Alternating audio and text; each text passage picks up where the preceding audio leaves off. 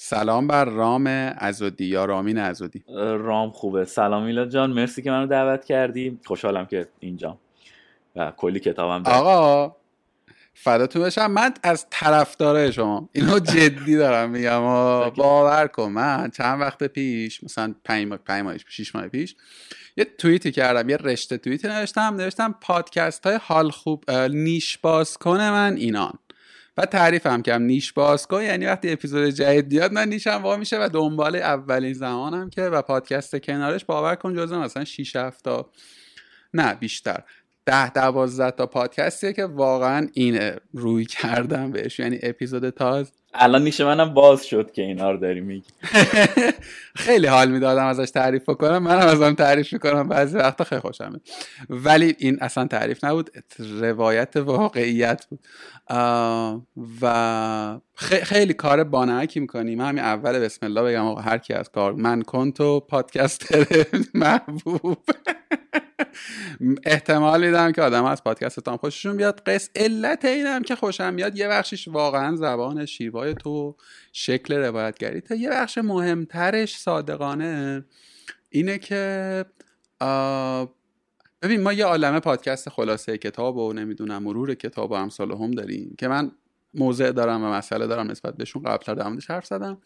کاری که تو میکنی که خیلی کار کمیابیه به فارسی، تو یه کتاب رو نمیای روایت کنی یا قصه مفصل یک رمان رو نمیای مثلا خلاصه بکنی بگی آقا تو یه لقمه بیا این کتاب رو بگی برو. میای درباره یه کتاب ها حرف میزنی، یعنی این درباره کتاب ها و این درباره پیرامونیاتش خیلی یه وقته بیشتر از اون اصلش میشه. و به شدت هم من تو رو آدم بازیگوشی شناختم در حوزه های مختلف ادبی و هنری، و اونجایی من احساس کردم که اوف من چقدر چقدر حال میکنم با کار تو، که دیدم که موسیقی قوالی هم دوست داری و من همیشه فکر میکنم فقط منم که قوالی گوش میکنم. آره آره میدونم. و دم همایون شجریان گرم که یه خورده آشتی داد مردم ما رو با اون تک ترکش. خلاصه که این شکلی در کنار همه این توصیفات، سرگذشت تحصیلی و شغلی تو هم که بیشتر میشه همون تحصیلی، حداقل تا اونجایش که من میدونم، خودش یه چیزه، یه یه سابجکتیه که من راستش رو بخوای بیشترم بابت اون ازت دعوت کردم که بیای توی کارگاه. من من قبلش یه سوال بپرسم که خب تو الان چند قسمت از ماجرا رو شنیدی؟ از کی داری دنبال میکنی؟ چون من اینا رو نمیدونستم که تو طرفدار پادکست بودی و اصلا فصل بندی ها رو دنبال کردی. الان رسیدی به فصل سوم، چون اپیزود آخر همین دیروز منتشر شد. آخرین اپیزودشو من دیشب نصفشو گوش کردم ولی راستش خوابم برد. الان دوباره باید گوشش کنم. آره چون قوالی مال فصل اول بود. آره آره آره آره, آره. من خاطرم نمیاد که از کجا آشنا شدم با پادکسته، ولی یادمه که یه اپیزودشو گوش کردم، وسطاش بود احتمالاً، حدس میزنم که مثلا هفت ماه هشت ماه پیش بود و اون اپیزود منو گرفت و رفتم از سر قصه. من اولا اینجوری گوش میکنم یه پادکست و یه اپیزودشو از رندوملی گوش میکنم، بعد برگشتم از سر قصه و اصلا یادم نمیاد یادم نمیاد که چه جوری مواجه شدم باهاش. ولی خیلی وقته استاد، ما خیلی وقته که در زمره من خیلی طرفدار شما، خیلی خوشحالم از این بابت. آره این قصه در واقع تغییر رشته تو رو هم من از تو پادکستت شنیدم، از در واقع از اونجا میدونم، ولی بیا یه بار دیگه هم اینجا تعریف کن که اصلا چی آره. بوده و چی شده و الان داشت کن. آره حتما. ببین من اتفاقا یه مصاحبه دیگه داشتم قبل از اینکه از ایران بیام بیرون با پادکست کتابگرد، اونم اوایل کار پادکست کتابگرد بود، فکر کنم اپیزود یک یا دو. من آقا دو و یکی دیگه الان الان مطمئن شدم که از همونجا بوده. یکی دیگه از اون پادکست نیش باز کنه منم کتابگرده، چون اونم درباره یه کتاب حرف میزنه. آره آره با محسن عزیز شروع کردیم و محسن گفتش که من میخوام یه همچین کاری کنم، خیلی مرامی رفاقتی رفتیم و یه اپیزودی ضبط کردیم و بعد خیلی بزرگ شد و چیز شد. اون موقع خب حالا اول مسیر بود، من خودم نمیدونستم. حالا الان که ما داریم صحبت میکنیم سه سال حدوداً از اون ماجرا گذشته، سه سال من بیرونم، فکر کنم بیشتر از خود اون اپیزود گذشته، سه ساله که من اینجا و باز کماکان وضعیت همینجوری سوسو هست، ولی یه چیزای بیشتری معلوم شده که چه اتفاقایی افتاده.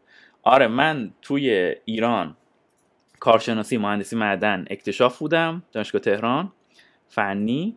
و بعد از خیلی وقت قبلش میخواستم که تغییر رشته بدم، از دبیرستانم میخواستم تغییر رشته بدم، ولی خب فضا یه جوری بود که دیگه میدونید دیگه ایران خیلی طوری نیست که تو یا مهندس میشی یا دکتر یا هیچی نمیشی یا وکیل یا هیچی نمیشی. و منم مهندس شدم. بعد دیگه توی دانشگاه که رفتیم و دانشگاه تهران شد، سال اول میخواستم دو رشته‌ای کنم با ادبیات که خدا شکر نکردم، چون خیلی کار عجیب غریب و سختی میشد و مهندسی رو تموم کردم. میخواستم کنکور ارشد روانشناسی بدم که خیلی باز اتفاق عجیبی و شیش ماه هم خوندم و واقعا تو بیانست ترسیدم و دقیقه آخر اینجوری بودم که خب رام، یعنی بچه ها گفتن که تو که اینجا درست خوب و اوکی اوضاع، کنکور ارشد هم که خودمونیم دور همیم دیگه، بیا ارشد هم معدن بزن همین دانشکده دوباره ادامه میدیم.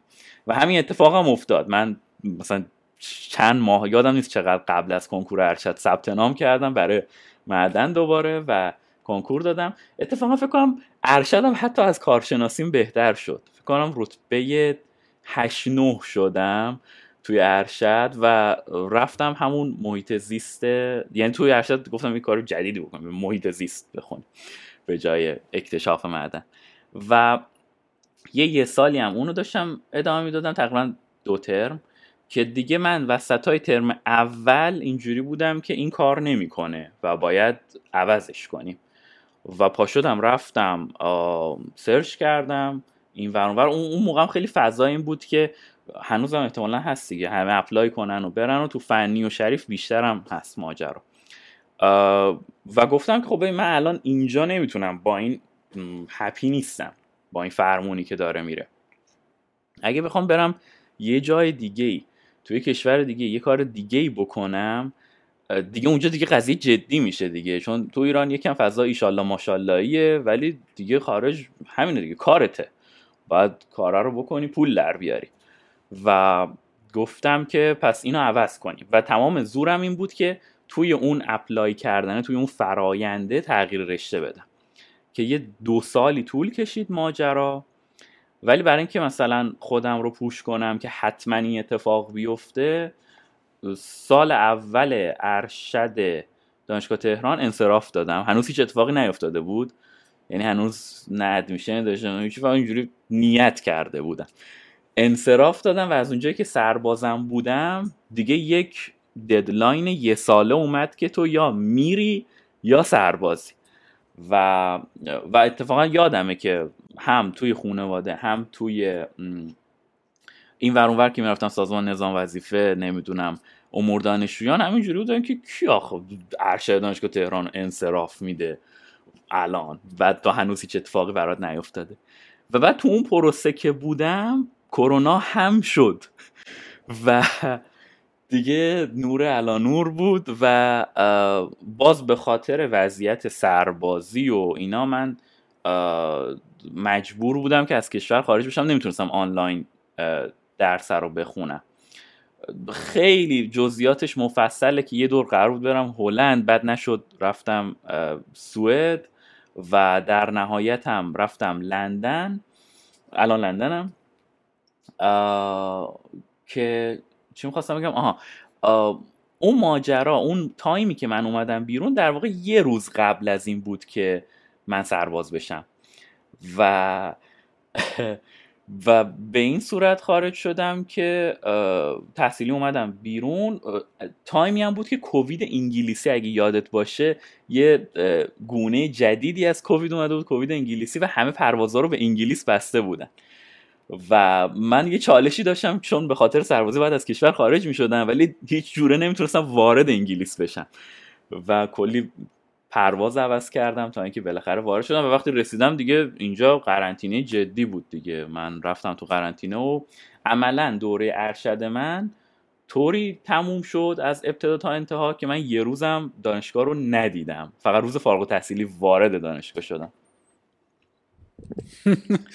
عجب عجب عجب. یعنی تو کل دو, دو سال یا سه سال ارشد تو داشتی آنلاین میخوندی؟ آره؟ ارشد انگلیسی یه سال است اه آها خب آره کلشو داشتم آنلاین میخوندم. حالا یه ترمشو توی ایران بودم، دو ترمشو انگلیس بودم، ولی باز آنلاین بود دیگه همه ماجرا.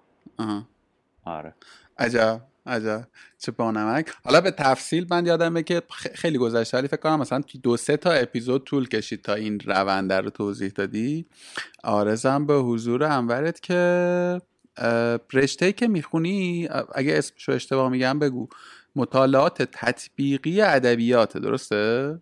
درسته ترجمهش؟ ببین آره درسته، ادبیات تطبیقی خوندم. این ترجمه بهتریه برای کامپراتیو لیتریچر و نیست، این رشته تو ایران نیست اینور، ولی رشته خیلی مشخص و شناخته شده برای ادبیات. یعنی اینجا اینطوریه که یا اگه ادبیات یک دوره و یک زبان خاص رو میخونید، مثلا انگلیسی، فرانسه، آلمانی، حالا دوره چه میدونم مدرن، رنسانس، هر هر دوره‌ای که هست، یا یه بازه خودتون مشخص میکنید که از این تاریخ تا این تاریخ، یا اینکه اون حالت کلی ماجرا چیزی به اسم لیترچر خالی وجود نداره، کامپراتیو لیترچر میشه که جالب و بامزه است. حالا باز این هر دانشگاهی متفاوت میکنه دیگه سیستم. حالا حالا میریم یه خورده توش، ولی قبلش ببین برای من یه خورده قابل هضمه راستش این انتخابه و این تغییره، ولی مطمئنم احتمالا یه بخشی از مخاطبین کارگاه، آدمایی که الان ما رو میشنون که خب مثلا بیست و دو سه چهارن، یه گروه از آدما توی این رنجن، احتمالا این سواله پر تو ذهنش میاد که بابا اینا مثلا از سر شکم سیری و مثلا غم نان نداشتن و اینا اینجوری بوده که حال نکردم، حال کردم رفتم معدن، حال نکردم. آیا واقعا این تیپی بوده یا اینکه چون اون چیزی هم که تو گفتی پشت بندش این که خب تو از ایران خارج شدی و علالقاعده اونجا باید یه کاری هم میکردی دیگه، میدونی حالا تا یه باکسی زم... در واقع تحصیل حداقل تو مملکت ما که برای این این رشته ها در کاتگوری قرتیاسی محسوب میشه، میدونی یعنی خیلی نونه‌آویت توش در نمیاد. تو چجوری این دو تا چهار تا رو کردی؟ یعنی از اون تصمیمه فقط یه جمله گفتی دیدی آقا دیگه نمیکشم و اومدم بیرون، و چجوری این تصمیم اتخاذ شد، منعقد شد؟ ببین من میفهمم واقعا یک بخشی از ماجرا شانس بود و نمیشه اونو اون فاکتور رو در نظر نگرفت. یعنی آره خیلی جاها من شانس آوردم، اینکه کووید شد خود شانس بود، به خاطر اینکه من تونستم یک بخش عمده‌ای از اون تحصیل رو آنلاین بگذرونم و نیاز نبود که من تو اینجا باشم و بخوام هزینه‌ای پرداخت کنم، میدونی، و اینا فقط شانسه. و آره باز اونی هم که تو میگی راجع به فضای فکری که تو ایران نسبت به این رشته هست، ببین تو یه جایی میرسی میگی که آقا ما این فرمون رو رفتیم جلو و این کار نمیکنه، تو در نهایت آدم خوشحالی نیستی تو این ماجرا و من میتونم برم تو یک ژانر دیگه‌ای که اونجا آدم خوشحالی باشم، هرچند که این قضیه انقدر سری نبود که من مثلا بگم خب الان تصمیم گرفتم، الان دیگه مهندس نیستم، الان اومدم دارم ادبیات میخونم و الان خوشحالم. اصلا این اتفاق اینطوری خیلی یهویی نیست، چون طول میکشه که تو اصلا شیفت بکنه ذهنت که حالا من چی کار دارم میکنم توی این رشته جدید. چون میدونی من مثلا مهندسی خوندم و تو اون فضای دانشکده فنی سیستم یه جور دیگه ایه.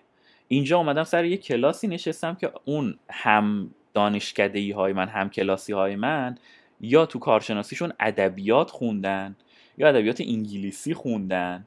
خلاصه فضا حتی در حدی هم نیست که مثلا تو بگی من زبان بلدم، اون زبانی که بلدی متفاوت با ادبیات، مسئله متفاوت میشه. بعد خیلی احساس میکنی که، یعنی من در تمام طول این پروسه این حس رو داشتم که خب تو دانشکده فنی من ایلینم، بیگانم، اینجا توی این دانشکده من بیگانم و لزوما حالا من یه مدت حالم خراب بود سر این بیگانگیه، از یه جایی به بعد اینجوری بودم که آره دیگه بیگانم دیگه، باید اینو بپذیرم و حالا که اینو پذیرفتم حالا بریم یه کارایی بکنیم باهاش. چی کار کردی باهاش؟ چی کار کردی باهاش؟ ببین آره من فکر میکنم که اساساً تو کل دوره تحصیل تا تموم بشه، خصوصاً مستر انگلیس، به خاطر اینکه عمدتاً یه سال است، ربطی به رشتم نداره، همه رشته‌هاش همینه، خیلی فشرده است. یعنی بودو بودو اصلا وقت سرخاروندن نداری و و تا بیای مثلا سه ماه گیج بخوری که من مهاجرت کردم، یه ترم رفته، تا دوباره بیای مثلا بگی که خیلی خب حالا من برم از کجا بقالی خرید کنم، از کجا برم نمیدونم کارهای خونه رو انجام بدم و اینا، یه سه ماه دیگه هم رفته و باید بشینی پایان نامه بنویسی. تو اون بازه من هیچ اتفاقی برام نیفتاد، نفهمیدم که چی کار دارم میکنم. اما وقتی که تموم شد احساس کردم که اینجا دیگه جدیه، اینجا مثل ایران نیست که حالا مثلا یه مدرک ارشدی هم گرفتی، اگه تو استیتمنتت اینه که من آرتیستم، ازت میپرسن که خب کو کارت، چون باید بهت اقامت بدیم و ویزا بدیم، چه دلیلی داره که بهت بدیم، تو کی هستی؟ و حالا شروع کردم با یه سری کار کردن. خود این پادکست، پادکست کنارش، یکی از اون کارا بود، به خاطر اینکه حالا من داستان پایان نامه‌م بهت میگم. پایان نامه‌م خیلی جالب و بامزه عنوانش انتخاب شد و کاراشو انجام دادیم. خود اون پایان نامه خیلی نقش بازی کرد توی زندگی بعد ماجرا و من به این فکر کردم که ما چقدر مثلا فضا توی دورانی که تو ایران بودم اینطور بود که حالا یه پایان‌نامه انجام بدیم بره دیگه، فارغ التحصیل بشیم، ولی اینجا اون میشه کریرت، اینکه خب من این کارو کردم، تخصصم اینه، هر جا بریم یارو میپرسن که خب پایان‌نامه چی بوده، نمیدونم نمرش چقدر بوده، چی کار کردی، چه کورسای پاس کردی. اینم تو پرانتز بگم، خصوصا تو رشته‌های هنری ادبی تر دست تو خیلی بازه برای انتخاب واحد، یعنی واحد اجباری عملا یه دونه یا دو تاست، بقیهش اختیاری و خودت کل اون مستر رو کاستومایز میکنی. و حالا ما اون موقع حالیمون نبود، یه چیزایی برداشتیم بر اساس اینکه دوست داریم، ولی آدما مثلا میرن اون طوری انتخاب میکنن که بعدش بتونن باهاش مثلا برن یه کاری بکنن، اگه میخوان وارد حوزه های مدیا و سینما بشن برن یه کورسایی وردارن، یه واحدایی وردارن که بیشتر مطالعات سینما تئاتر، اگه میخوان وارد حوزه های انتشار کتاب و انتشاراتی بشن برن تو فضای نشر. من خیلی دلیتر انتخاب کردم، یعنی اون موقعی که درگیر اون ماجرا بودم فکر نمی کردم به این که یه کریری ازش در بیارم، ولی بعدش حالا اتفاقایی که برای پایان نامم افتاد و اونجوری که چیده شد و انجام شد، چون پایان‌نامه‌م قول استوری تلینگ بود و به این فکر کردم که خیلی خب بیا یه کاری بکنیم، بیا مثلا پادکستی داریم که این پادکست شنیده میشه، حالا نمیخوام تعریف از خود بکنم ولی یک تعداد مخاطبی داره و اگه اینجا اگه مثلا چه میدونم، فکر کنم توی یکی از اپیزودهای پادکست هم گفتم که همسایه هامون بودن و اینجوری بودن که خب تو چی کار میکنی و من مواجه میشدم با این سوال که خب من چی کار میکنم. آره به صورت پارت تایم درس میدم ولی خب در باقی موارد چی کار میکنم؟ گفتم که آره دیگه من پادکسترم و حالا که من خودم رو پادکستر پوزیشن میکنم باید تولید داشته باشم و باید نشون بدم، یا اینه انقدر دانلود میشه، انقدر اینطوریه اینطوریه اینطوریه همه این چیز.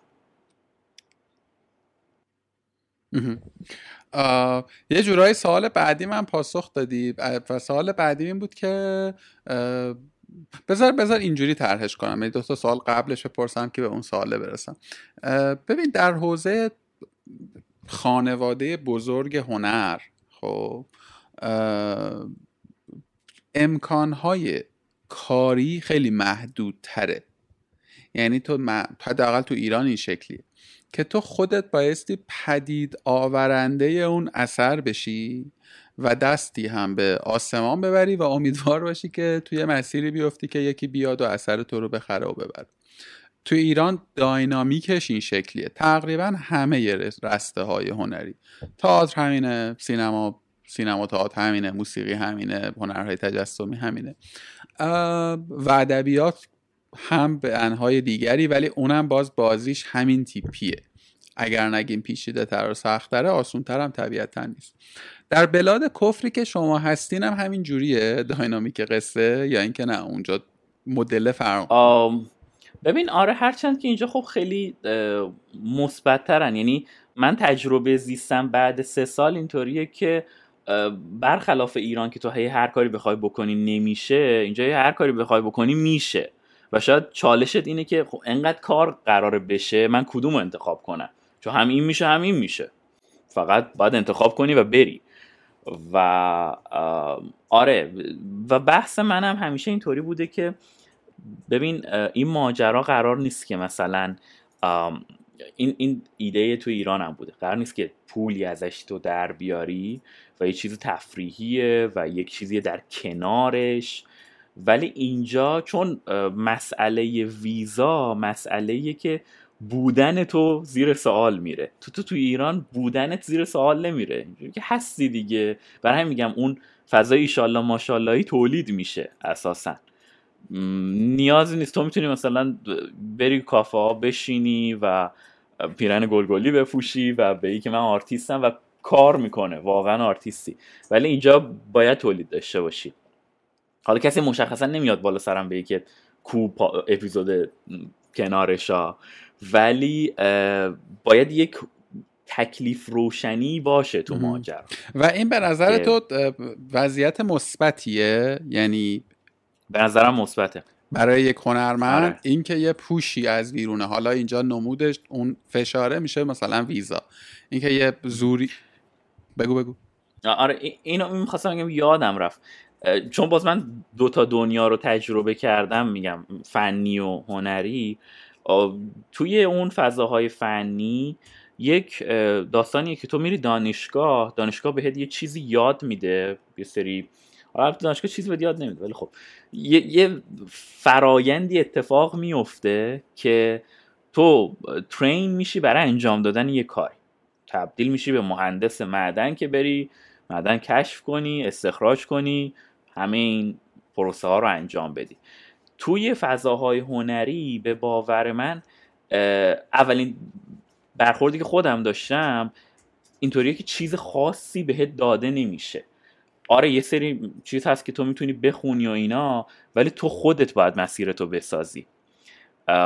و فکر میکنم که چالش اصلی برای آدمایی که تو این فضا هستن مدیریت افسردگیه، یک. و دو اینکه حواسشون باشه که خودشونن. میدونی من خیلی وقتا مثلا به این فکر میکنم که کاش که یه منتوری داشتم، دستشو نگاه میکردم، میگفتم که خب این آدم اونجاست، من اگه این کار کنم این کار کنم میرسم اونجا. منتوری وجود نداره، یا باید میکسی از این چیزاست، مثلا تو ببینی که اون چی کار کرد، این چی کار کرد، اون چی کار کرد، حالا من چطور میتونم به اون فضا برسم. ببین این دو سه تا سواله رو پرسیدم که یه تر... در واقع یه سوالی که چند وقتیه که دارم با خودم حملش میکنم و با تو شیر کنم ببینم تو چجوری میبینی قصه رو. ببین من خب خیلی از رفقا و آشنایانم رفتن از ایران و تماماً به جز یه نفر میشه گفت که در رسته حرفه های فنی بودن. آدمای مهندس بوده، برنامه نویس بوده، مثلا مارکتر بوده، دیگه متفاوت ترینش. یه یه دونه هم آرتیست دارم که خب خیلی سال قبل‌تر رفته آمریکا و قصهش اصلا متفاوته.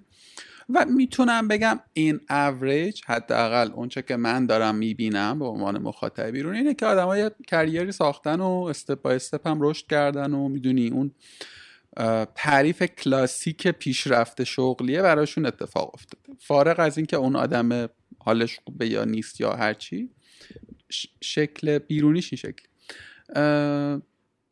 گفتم جامعه آماری شخص من از آدم‌های هنرمندی که مهاجرت می‌کنند که ارتباط مستقیم باشون داشته باشم یه نفره، یعنی جامعه ای نیست.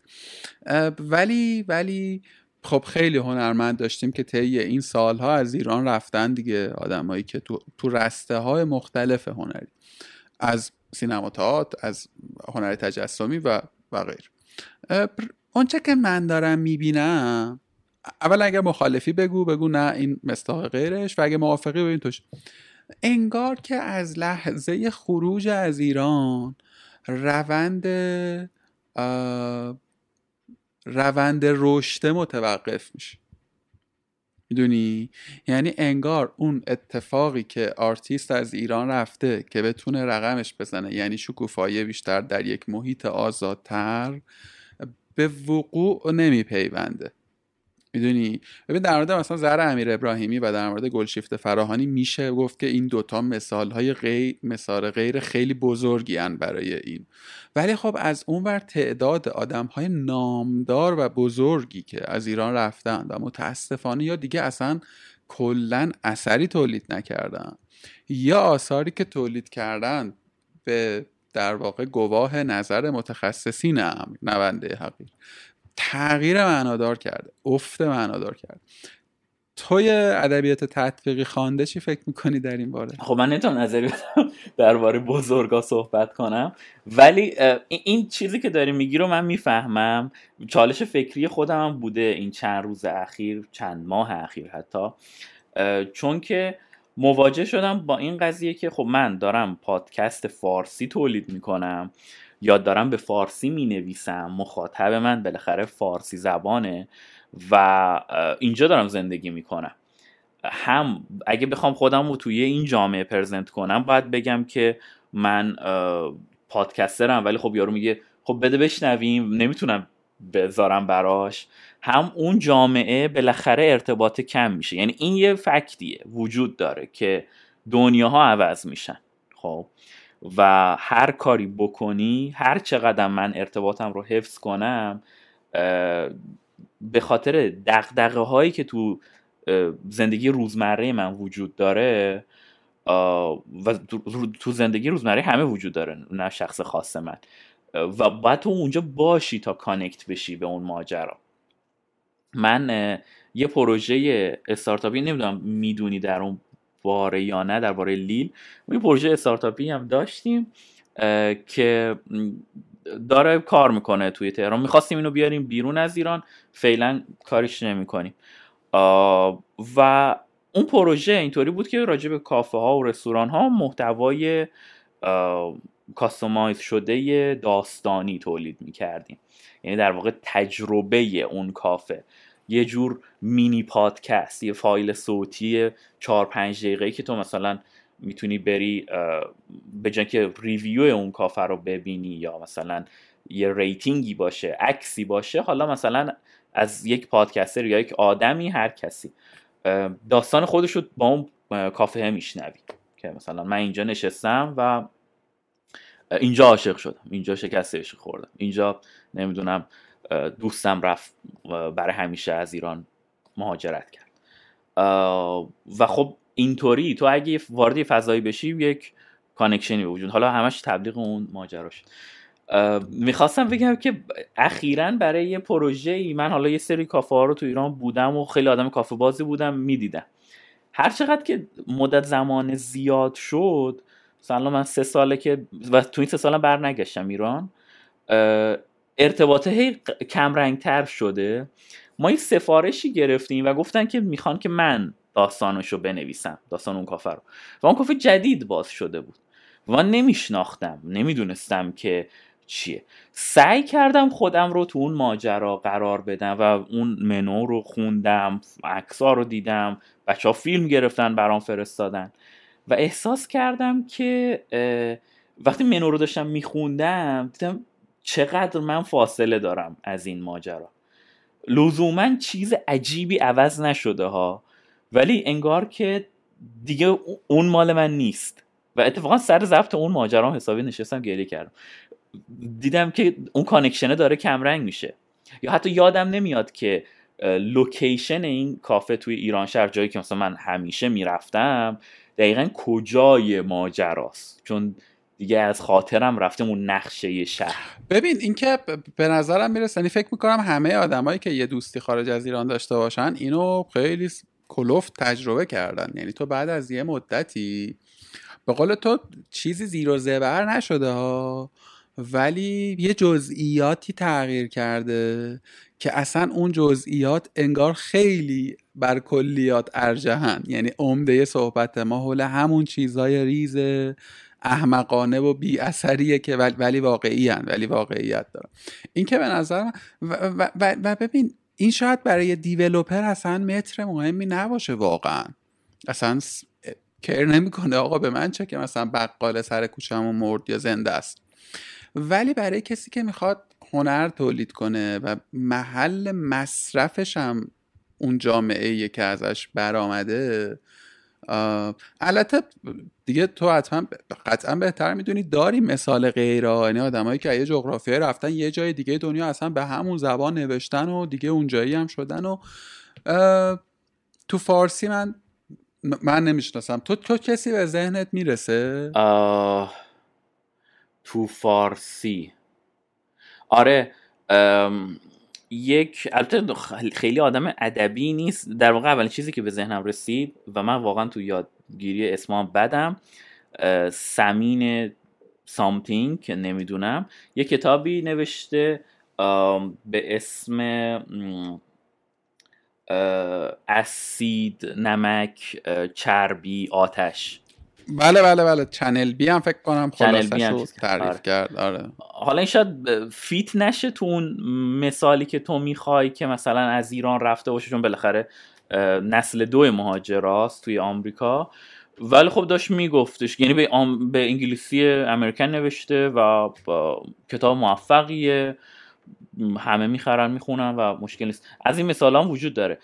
تجربه شخصی من توی برخورد با آرتیستایی که حالا بیرون از ایرانن جوری بود که یا به هر زور و ضربی شده سعی میکنن اون پیونده رو حفظ کنن که کم رنگ میشه، یا سعی میکنن قیچی کنن و خودشون رو بچسبونن به این ور که باز اینم خوب در نمیاد، چسبیده نمیشه.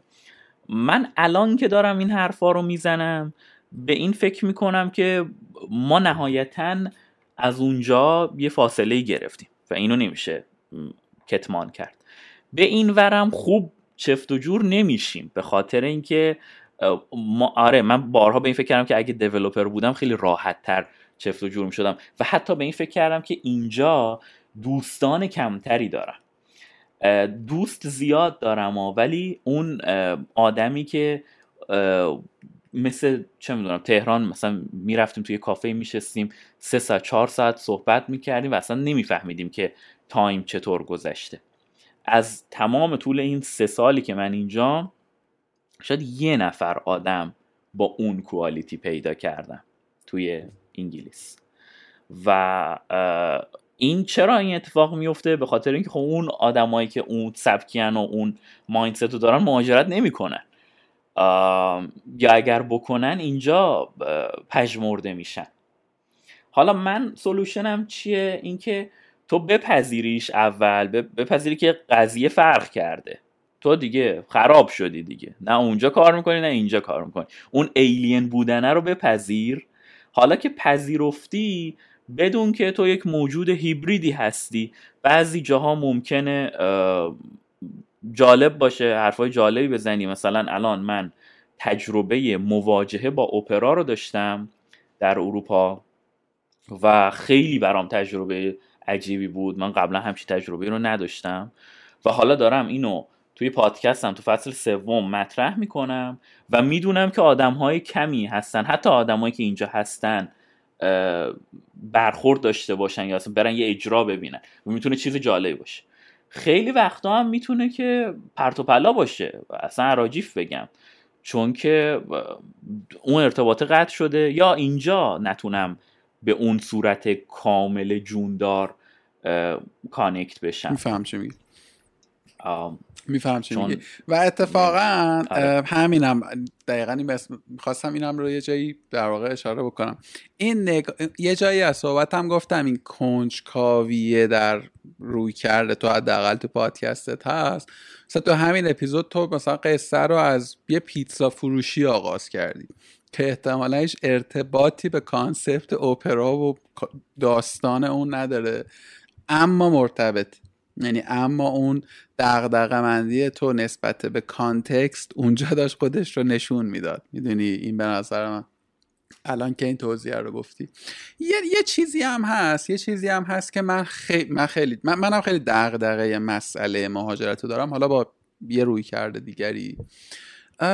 من در با, با وجود این همه آدم نویسنده و دست به قلمی که رفتن، ادبیات حوزه مهاجرت اونم به نظر ضعیف.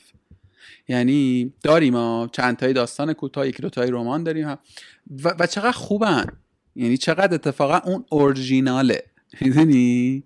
یعنی نویسنده تلاش نکرده به قول تو یه چیزی که نمیتونه باشه رو هست جلوه بده، در مورد یه واقعیتی که عجیب غمگین حرف زده و اون اورجیناله. نمیدونم منظورم تونستم برسونم یا نه. من مخالفم باهات تا حدودی. ببین داستان اینه که یکم مرغ همسایه قازه است. نکته بعدی این که ارتباط قطع شده. من یه دوستی میخواست که بیاد اینجا تو انگلیس، از بچه های ناشر ایران بود، میخواست یه شعبه ای هم اینجا بزنه. داشت مثلا میپرسید که من مثلا کتابای ایران رو بیارم چیکار کنم، چه جوری باشه.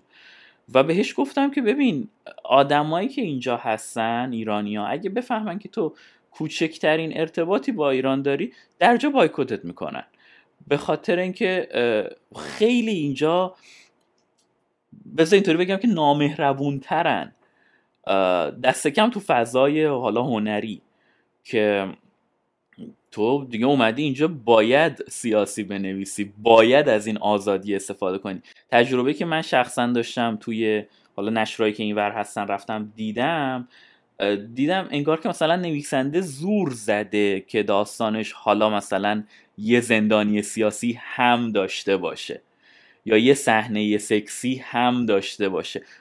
جفت و جور نمیشه. نمیگم نباید باشه، چرا باید باشه، ولی طبیعی نیست. حالا یا زور زده یا انقدر تمرین آزادی نداشته اساسا نمیتونه بنویسه. ببین من با این نظر و... دومه بذار بذار یه ماج... من دیشب رفتم یه اجرای زیرزمینی دیدم. خب خیلی مد شده جدیدن تو تهران، تئاترای توی مثلا پلاتو، توی مثلا خونه خود عوامل یه کاری رو میبرن اجرا.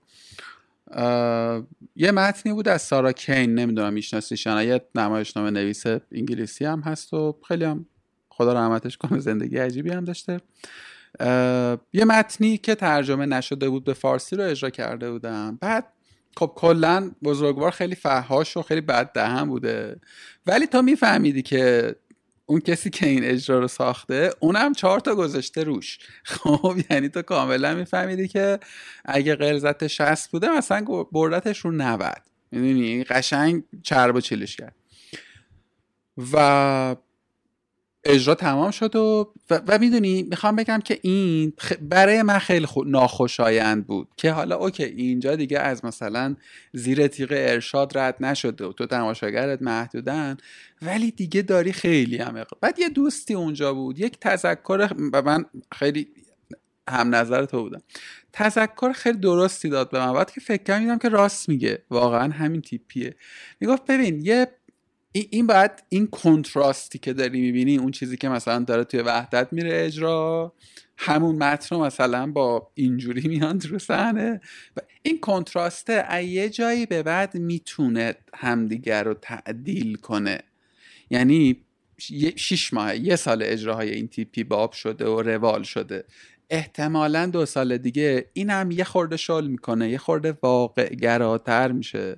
حالا توی عرصه شاید شاید هم نیفته ها، شاید هم، چون به حال هر آدمی که میره اونور یه راند باید این فضا رو تجربه کنه دوباره بیفته. آره اینجوری. آره میفهمم ممکنه شل بشه. حالا اینکه چرا تو فضای ادبیات شل نشده، حالا شدم شده باشه، ولی من اینو موافق نیستم که لزوما آدم‌هایی که، یعنی نویسنده‌هایی که بیرون از ایرانن بهترن یا نویسنده‌هایی که درون ایرانن بهترن. اصلا بهتر و بدتری من مطرح نمی‌کنم، فقط میگم که اونطوری هم نیست که بگیم که خب وای ما الان یه سری کتاب، چون من وقتی که تو ایران بودم این فکر رو خودم داشتم، یه سری کتاب هست که توی انتشارات ایکس و ایگرگ و زد توی پاریس و آلمان و انگلیس و لندن داره چاپ میشه و من بهشون دسترسی ندارم.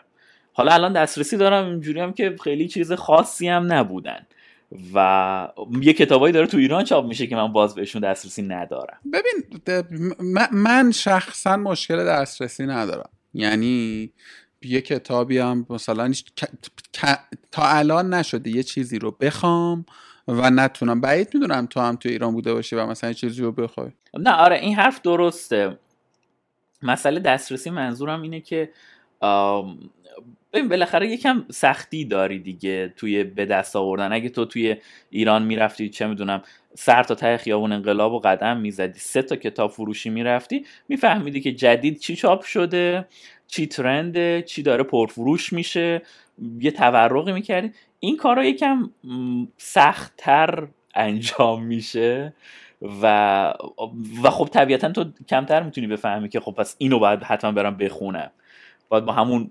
سورسایی که داشتی چیز کنی. و اینم در نظر بگیر مشخصا یه وقت هست داریم راجع من صحبت میکنیم، آره من مثلا دسترسیمو پیدا میکنم، ولی یه وقت هست که داریم راجع به یک طیف آدم صحبت میکنیم که اینا اومدن بیرون از ایران تو دوره‌های مختلف و اینا هی کمتر و کمتر دسترسی پیدا میکنن، اصلا یاد نگرفتن که اون کارا رو بکنن.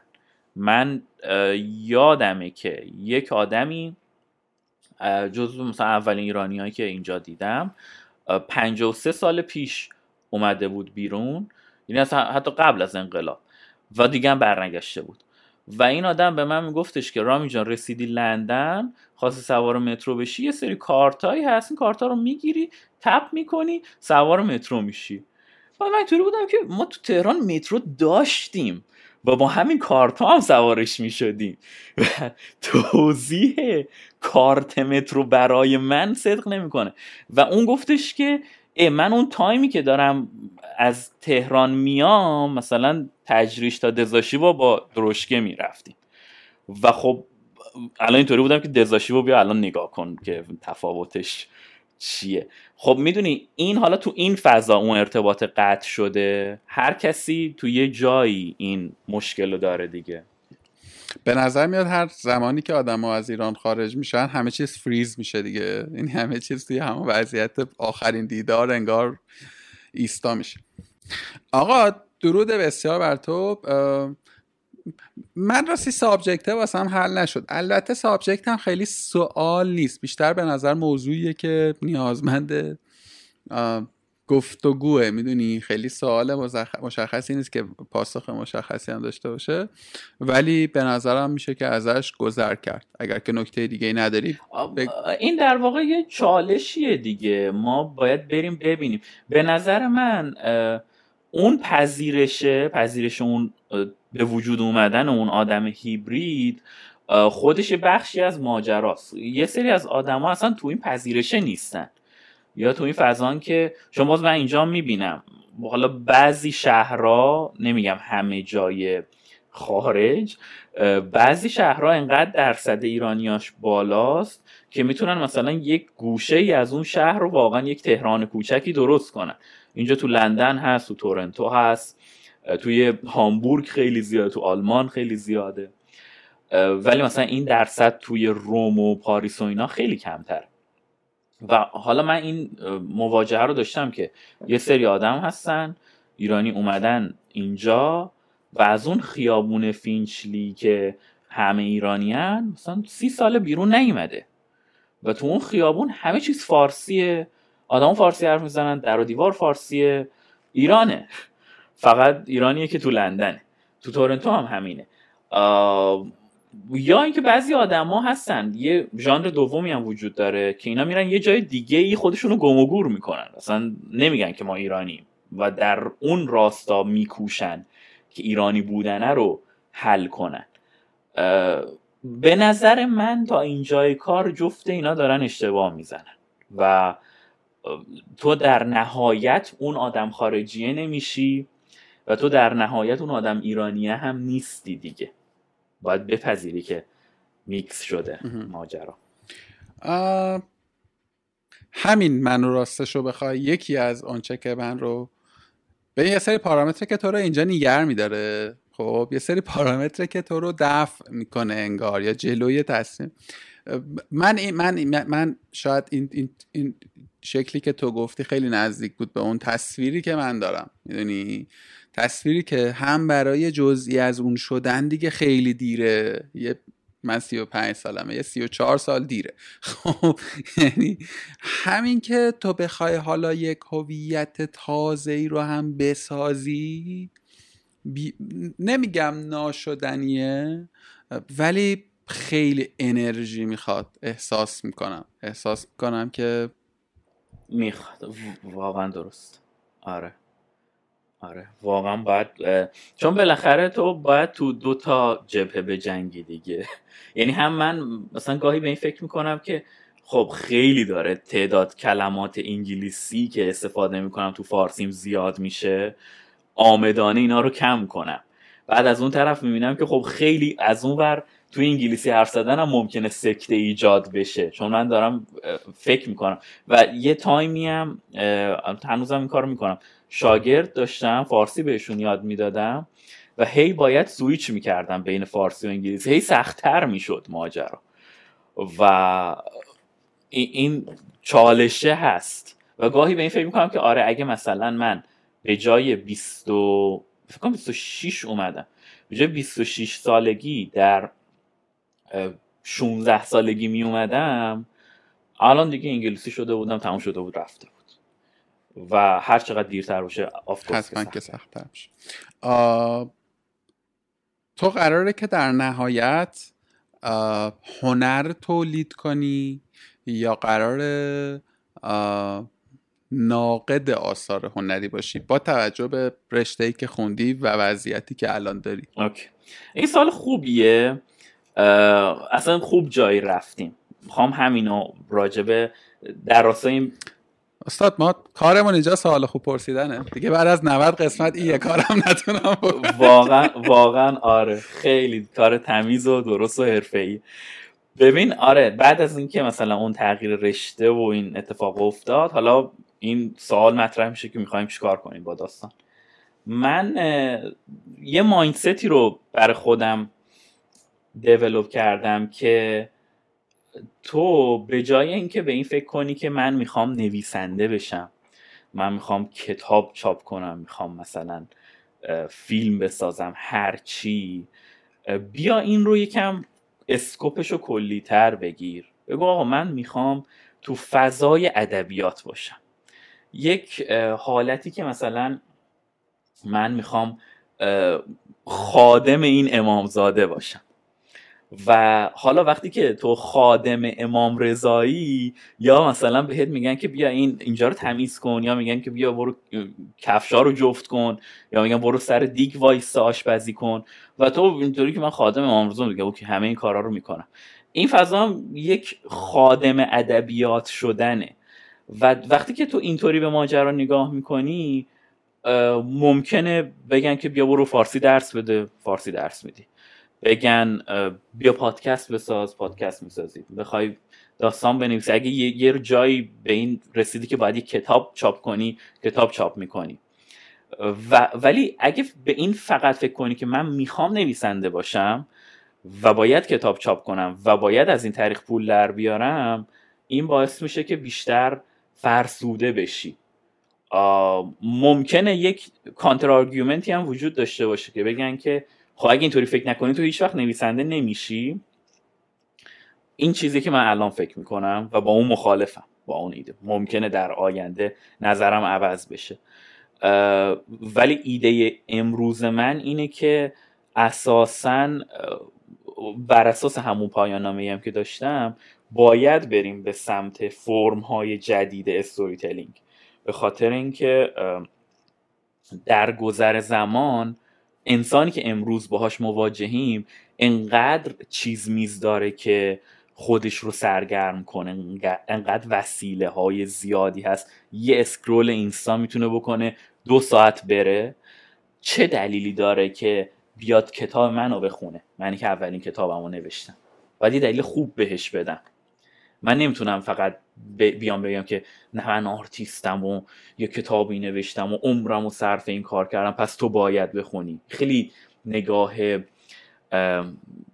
چیزیه دست بالایی از بالا به پایینه. از اون طرف هم نباید هم انقدر خودتو پایین بگیری که بری حالا گدایی مخاطب بکنی که تو رو خدا بیا اینو بخون یا من هر کاری تو بخوای برات میکنم. باید اون فضای هیبرید رو نگه داری، دوباره اون تعادله. من اینطوری به ماجرا نگاه میکنم که حالا آره اگه نیاز شد جای کار نقد بکنیم کار نقدم میکنیم، اگه هرچی، فقط تو این فضایی، تو فضای ادبیات. چقدر چقدر جالب. ببین من این چند وقته حالا بنا به یه پروژه‌ای که جدیدن شروع کردم با بچه‌های هنرهای تجسمی خیلی در ارتباطم، نقاش‌ها، مجسمه‌سازا، بچه‌های کار حجم می‌کنن و خب همشون هم نالانند از مارکت، از کار اقتصادی. چیزی که من به بسیاری از این دوستان توصیه کردم خیلی نزدیکه به مسیری که تو الان، خوشحال شدم راستش رو بخوام. گفتم ببین تو یه یه توانایی داری خب که فقط یه مدل آتپوت رو ازش مفروض داری. تو نقاشی بلدی بکشی، فکر میکنی فقط باید تابلو بکشی، گالری مثلا فیلان بیاد و تابلو تو رو بذاره رو تخم چشش و ملت بیا مثلا خدا تو من بخرن.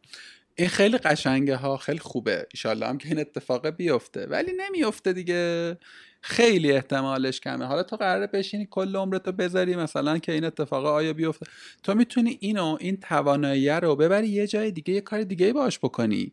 میدونی ما هیچ پادکستی در مورد نقاشی نداریم. حالا پادکست میفهمم ادیوم خیلی فراگیری نیست، آقا یه اکانت اینستاگرام بذار، این همه نقاش معروف، میدونی یعنی آدم آدم‌ها به نظر من آدمایی که در عرصه ادبیات، حالا خب تو خب بچه‌ای که مثلا به حوزه نوشتن نزدیکترن، اومدن سمت فضای تبلیغات و کریتیو و مثلا کپی رایتینگ و امثال هم، ولی تو رشته های دیگه هنری کمتر، و اگرم اومدن با ناراحتی اومدن، میدونی انگار که آه من بعد میرفتم مثلا عرصه هنر رو توسعه میدادم، حالا نشده به جبر روزگار. و فکر میکنم درست میگی، این, این مدل دیگه توی پارادایم این روزهای دنیا خیلی کار نمیکنه. اینکه تو بتونی مدیوم بسازی خودت، تو میخواستی تابلو بسازی، حالا تابلو مخاطب نداره، میتونی تو یه کانتکست دیگه با یه مدل دیگه با قصه برخورد کنی. آقا درود بر تو، خیلی خیلی ممنونم ازت، خیلی به نظرم گفتگو با نمک شد. یه سوالی رو قبل از اینکه گفتگو رو رکورد کنیم به من گفتی، من دوست دارم اینو اگر که دوباره هم بگی، فکر میکنم برای آدم هم جالبه، که اصلا خود این رشته یعنی چی؟ یعنی خود این رشته دقیقاً یعنی چی؟ مطالعه تطبیقی ادبیات. اوکی. ببین فضا اینطوریه که نگاه تاریخی ماجرا رو میگم. در گذشته این سفید پوستان اروپایی فکر میکردن که خودشون ادبیات دارن. اینو من کتاب جهان مکتوب، نشر بیدگل چاپ شده، خیلی کتاب خوبی این ماجرا رو توضیح میده به صورت دقیق. این سفید پوستان اینطور فکر میکردن که ادبیات توی انگلیس و فرانسه و حالا با ارفاق آلمان دیگه، جای دیگه که ادبیاتی ندارن که لیترچر باشه. بعد گوته میاد میگه که من اتفاقا سال هزار و هشتصد و شصت خورده ای اگه اشتباه نکنم میاد میگه که من یه رمان چینی خوندم، و ما میدونیم که گوته فارسی، عربی اینا هم بلد بود، و اون دوستش که از همین لردهای آلمانی بوده میگه که یعنی مثلا چینی‌ها که رمان ندارن، یا میگه من این شعر فارسی خوندم، هی مسخره میکنه که مثلا شعر فارسی که لیترچر اینه دیگه. و اون میاد، گوته در واقع برای اولین بار از ترم ورد لیترچر استفاده میکنه، ادبیات جهان، و میگه که آقا اینطوری نیست که فقط ما داشته باشیم، جاهای دیگه هم دارن و اینجوریه ماجرا. کامپرتیو لیتریچر در واقع جواب امروزی این سفید پوستان به اون ماجرا هاست که ای وای ما مثلا اینا رو ایگنور می کردیم، حالا بریم ببینیم اینا چی هن، بریم کشف و شهود کنیم. و در واقع یه جورای کامپرتیو لیتریچر، هرچند که کامپرتیو لیتریچر راجع به این سه تا ادبیات خاص هم هست، یعنی انگلیسی، فرانسه، آلمانی، ولی عمدتاً بحثش خارج از این سه تاست. و یا اگر هم چیزی هست اینطوریه که میگه خب تو مثلا ادبیات یک جای دیگه ای رو بردار بیار با انگلیسی مقایسه کن که ببینیم که اه مثلا حافظ اینو گفته، اینجا ما کی رو داریم که اینو گفته آها باشه، آها. یه همچین فضایی خب که بیشتر اونو اکسپلور کنن. آها. این مقایسه پس به لحاظ مز... موضوعیه، درست فهمیدم؟ مضمونیه، به هر لحاظی از هر مدلی هست. این چیزی که من الان برات تعریف کردم، ببین هر دانشگاه و کشوری و اینها یک روحی دارن، یک اندیشه‌ای پشت اون دانشگاهه. مثلا چه می‌دونم تو فضای ایران اندیشه غالب سیستم آموزشی اسلام پیروزه است و تو اون فضا داره قلم میزنه و جلو میره. اینجا حالا دست کم توی انگلیس اون اندیشه اینطوریه که وای ما بد کردیم، حالا دست کم پوستش اینه، ما بد کردیم بریم مثلا بیل بزنیم درست کنیم که جهان رو استعمار کردیم، حالا شما هم بیاین حرف بزنید، شما هم بفرمایید حرف بزنید. این روح اون دانشگاه است در واقع. آفرین آقا، فهمیدم، فکر کنم فهمیدم. دمت گرم، دمت گرم، خیلی ازت ممنونم، خیلی به من خوش گذشت این گفتگو. من چیز دیگه ای به ذهنم نمیاد که بپرسم، چیزی هست که به نظرت باید میپرسیدم یا نه؟ آه... من یه چیزی رو هم میخواستم بگم راجع به خود استراکچر کنارش. اونم اینه که این که میگی که مثلا یکم از این جاهای عجیب غریبی شروع میشه و اینا، ماجرا از این قراره که من اون ایده که پشت صحنه دارم یه چیزی شبیه کلاس ادبیات های مثلا دوران راهنمایی دبیرستان بود که معلم کتابی داشت از روش میخوند، بعد یهو وسط ماجرا یاد یه خاطره میافتاد از یه بیتی جای، بعد میرفت اون خاطره رو میگفت، توی اون خاطره یه فیلمی بود و از اون فیلمه به یه آهنگی میرسید. تو نهایتا ممکنه چیزی از اون کتاب و اون درسه یادت نباشه، ولی یاد باشه که مثلا فلان فیلمه. خب ایده تولید هر کدوم از این اپیزودا یکم هم برمیگرده به اون استراکچر شهرزاد و هزار و یک شب و قصه تو قصه. اینطوریه که من نمیخوام و اینم دارم رصد میکنم که عمده پادکست های فارسی موجود دیتا گدرینگ، حالا جدا از اینترویو ها، یکی اومده یه سری دیتایی رو جمع کرده و داره تعریف میکنه که اینجوری شد اینجوری شد اینجوری شد. کنارش ضد این جریانه و شاید اصلا برای همین آدم ممکنه یکم نفهمن که چه اتفاقی داره میفته. اساسا نمیخوام چیزی رو توضیح بدم، آمدانه نمیخوام توضیح بدم. و یه بار یادمه که فیدیبو بود یا تاخچه، فکر کنم فیدیبو بود، اومد کنارشو معرفی کنه، توی پست اینستاگرامی نوشت که پادکست نقد ادبی. بابا خیلی جا خوردم چرا نقد ادبی؟ من نمی کنم نقد ادبی، خاصی اتفاق نمیفته. ولی آره آره ببین راستش ب... این چیزی که در واقع گفتی در مورد قاطبه پادکست‌های فارسی خیلی وضعیت بدی شده راستش. یعنی به عنوان کسی که ببین ما الان خیلی پادکست داریم، خب واقعا خیلی زیادن، ولی واقعا پادکست خوب بسیار کمه. به قول تو الان چیزی که هست، تازه این در وضعیت خوبشه، یعنی پادکست‌های خوبمونن که میرن پنج تا مثلا آرتیکل میخونن، دیگه بخوام بهتره کنن یه کتابم میخونن و میان یه چیز خلاصه شده ای رو روایت میکنن. کم نیستن پادکست های پر مخاطبی که مثلا ترجمه یه مقاله است، اصلا مقاله ترجمه هم نشده، تو مقاله رو فقط کلاژ کرده و و میدونی این چرا بده؟ چرا من این من این, این, من این جریان رو دوست ندارم. خیلی زیاد من دور و بر خودم رو دارم میبینم اشاعه توهم آگاهی داره میده. طرف مثلا یه اپیزود شنیده مثلا در مورد اگزیستانسیالیسم، خب دو تا اپیزود شنیده در مورد مثلا، میشینه واسط دو تا منبر میره که ببین عزیزم در مکاتب روانشناسی ما مکتب بعد. خب تا اینجوری میشی که تا میفهمی که این جملهش دقیقاً مثلا جمله سوم اون پادکستره مثلا فلان. این بده دیگه، این بده. و یه منظر دیگه ای هم بده که گویی که حوصله آدما یا اصلا نوع ترجیحیشون شده این.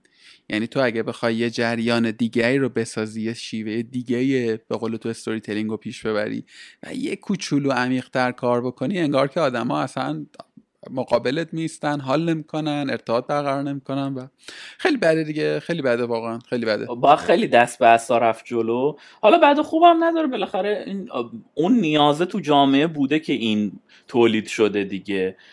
ولی من اینطوری هم که من اون کار نمی کنم، یعنی من نمیرم چیزی که خوندم رو بگم. توی همین اپیزود توسکا، اپیزود آخر، قبلش داشتم با یکی از دوستام که اومده بود قبلا توی کنارش، ترانه، داشتم با ترانه صحبت میکردم. اونم خیلی آدم جالبیه و خیلی هم آکادمیکه ترانه. داشت گفتش که از این نظریه از این نظریه از این از این میتونی استفاده کنی، اینجوری بگی. و بعد من نوشته بودم اپیزودو قبلا، گفتم که ببین من آلردی از اینا استفاده کردم، فقط نمیام اینا رو بگم بگم که مثلا بر اساس نظریه فلانی اینجوری اینجوری اینجوری. اون تجربه و اصلا مهم نیست که کسی متوجه بشه یا نشه، میخوام آدما مواجه بشن. حالا یکی اینطوری شد، یکی اونطوری شد، به من ربطی نداره، چون اساسا کار هنر همینه. بری توی یه موزه‌ای، توی گالری، وای نمیسن برای توضیح بدن، و اگه توضیح میدن اشتباه میکنن به نظرم، چون فضای هنر مدرن میره به این سمت که توضیح نیازه، چون تو نمیفهمی. ولی تو باید مواجه بشی با ماجرا و برداشت خودتو بکنی. من کاری که میتونم بکنم اینه که بگم که من اینطوری مواجه شدم، همه چیز خیلی رامینی بشه و شما میتونید اینطوری مواجه بشید، حالا با هر قسمت داستان که حال کردید، یا با اون متنه، یا با اون فیلمی که گفتم، یا با اون آهنگه، هر جایش. و آدم از جاهای مختلفی وارد کنارش میشن. لزوما نمیتونم حتی بگم که کنارش پادکست نقد ادبیه یا معرفی کتابه، چون کتاب خاصی هم معرفی نمیشه. ببین من میدونی نکتم اینه که حالا واقعا جدا جدای نظرم که گفتم در مورد پادکست تو، ببین تو داری پیور تولید محتوا میکنی. خب حالا ممکنه من بگم آقا محتوای تو ضعیف است، محتوای تو دوست ندارم، محتوات بد است، هرچی، ولی داری تولید ری ری کانتنت داری نمیکنی. یه چیزی که قبلا یکی یه جای دیگه ای گفته، من من اتفاقا میخوام با یه قطعیت بیشتری بگم که نه آقا واقعا بده. میدونی من خودم رو مسئول با ببین، من اگه وقتی که تریبون دارم درست میکنم دیگه حق ندارم بگم واسه دل خودم دارم میکنم، که باید نسبت به اثرهای مثبت و منفی که کارم دارم یه اپسیلونی مسئولیت پذیر باشم دیگه. آه وقتی من ببینم که دارم با این شیوه تولید محتوا کج فهمی میسازم، دارم توهم آگاهی رو ترویج میدم، شاید نیت من این نباشه ولی خروجیش داره میشه این. خب ولی کم هم نیست پادکستایی که انصافا دارن باز درست یه, یه کتابی رو مبنا قرار میدن ولی بستش میدن. میدونی مثلا پرسه رو نمیدونم شنیدی یا نه، کم نظیره واقعا. یعنی آدم قشنگ خورده جویده از آن خود کرده، حالا میاد واسه یه روایتی میکنه که مسحورت میکنه. آقا خب میلاد جان میبینی که توی همون پرسه هم تولید خیلی پایین میاد، یعنی اینجور جاها نمیتونی هر هفته یه اپیزود بدی، نمیتونی تیم داشته باشی. ب- بله بله این این رو کاملا میپذیرم. ببین کار من خیلی آسونه تو کارگاه صادقانه، یعنی ساختن یه پادکست این تیپی. من فقط دو تا زحمت دارم، یک متقاعد کردن آدما که بیان توی کارگاه و بعد تمام ادیت و این قرص در واقع ماجراهاش. میفهمم کار اونور سخت داره ها، ولی ولی اچیومنت هاش هم بیشتره. یعنی چی میخوام بهت بگم؟ و حالا روی غمگین کنندش اینه که معمولا پادکست های این تیپی و نگیم حالا پادکست، حتی کانال یوتیوب مثلا جدیدن اونم زیاد شده، تو جذب مخاطب خیلی ضعیف دارن. میدونی یعنی همین الان تو شروع کنی مثلا کتابایی که خوندی رو فقط ده دقیقه تعریف کنی، من مطمئنم مثلا تعداد سابسکرایبرات بیست برابر میشه. چی میگم؟ امید امید آقا این گفتگوی درون خانوادگی پادکستی بود، بعدا میشه در موردش گپس. آره. خیلی خوشحال شدم. آره. رام عزیز ان شاء الله که خیلی چسبید در هم. تهران یا لندن ببینیم هم. من ترجیح میدم لندن ببینیم. روم روم بهترم. اینم میشه. اینم میشه. آره. آقا خیلی مخلصم. عصر شما بخیر باشه. چاکر. خیلی خوش گذشت. مرسی مرسی. خداحافظ خداحافظ.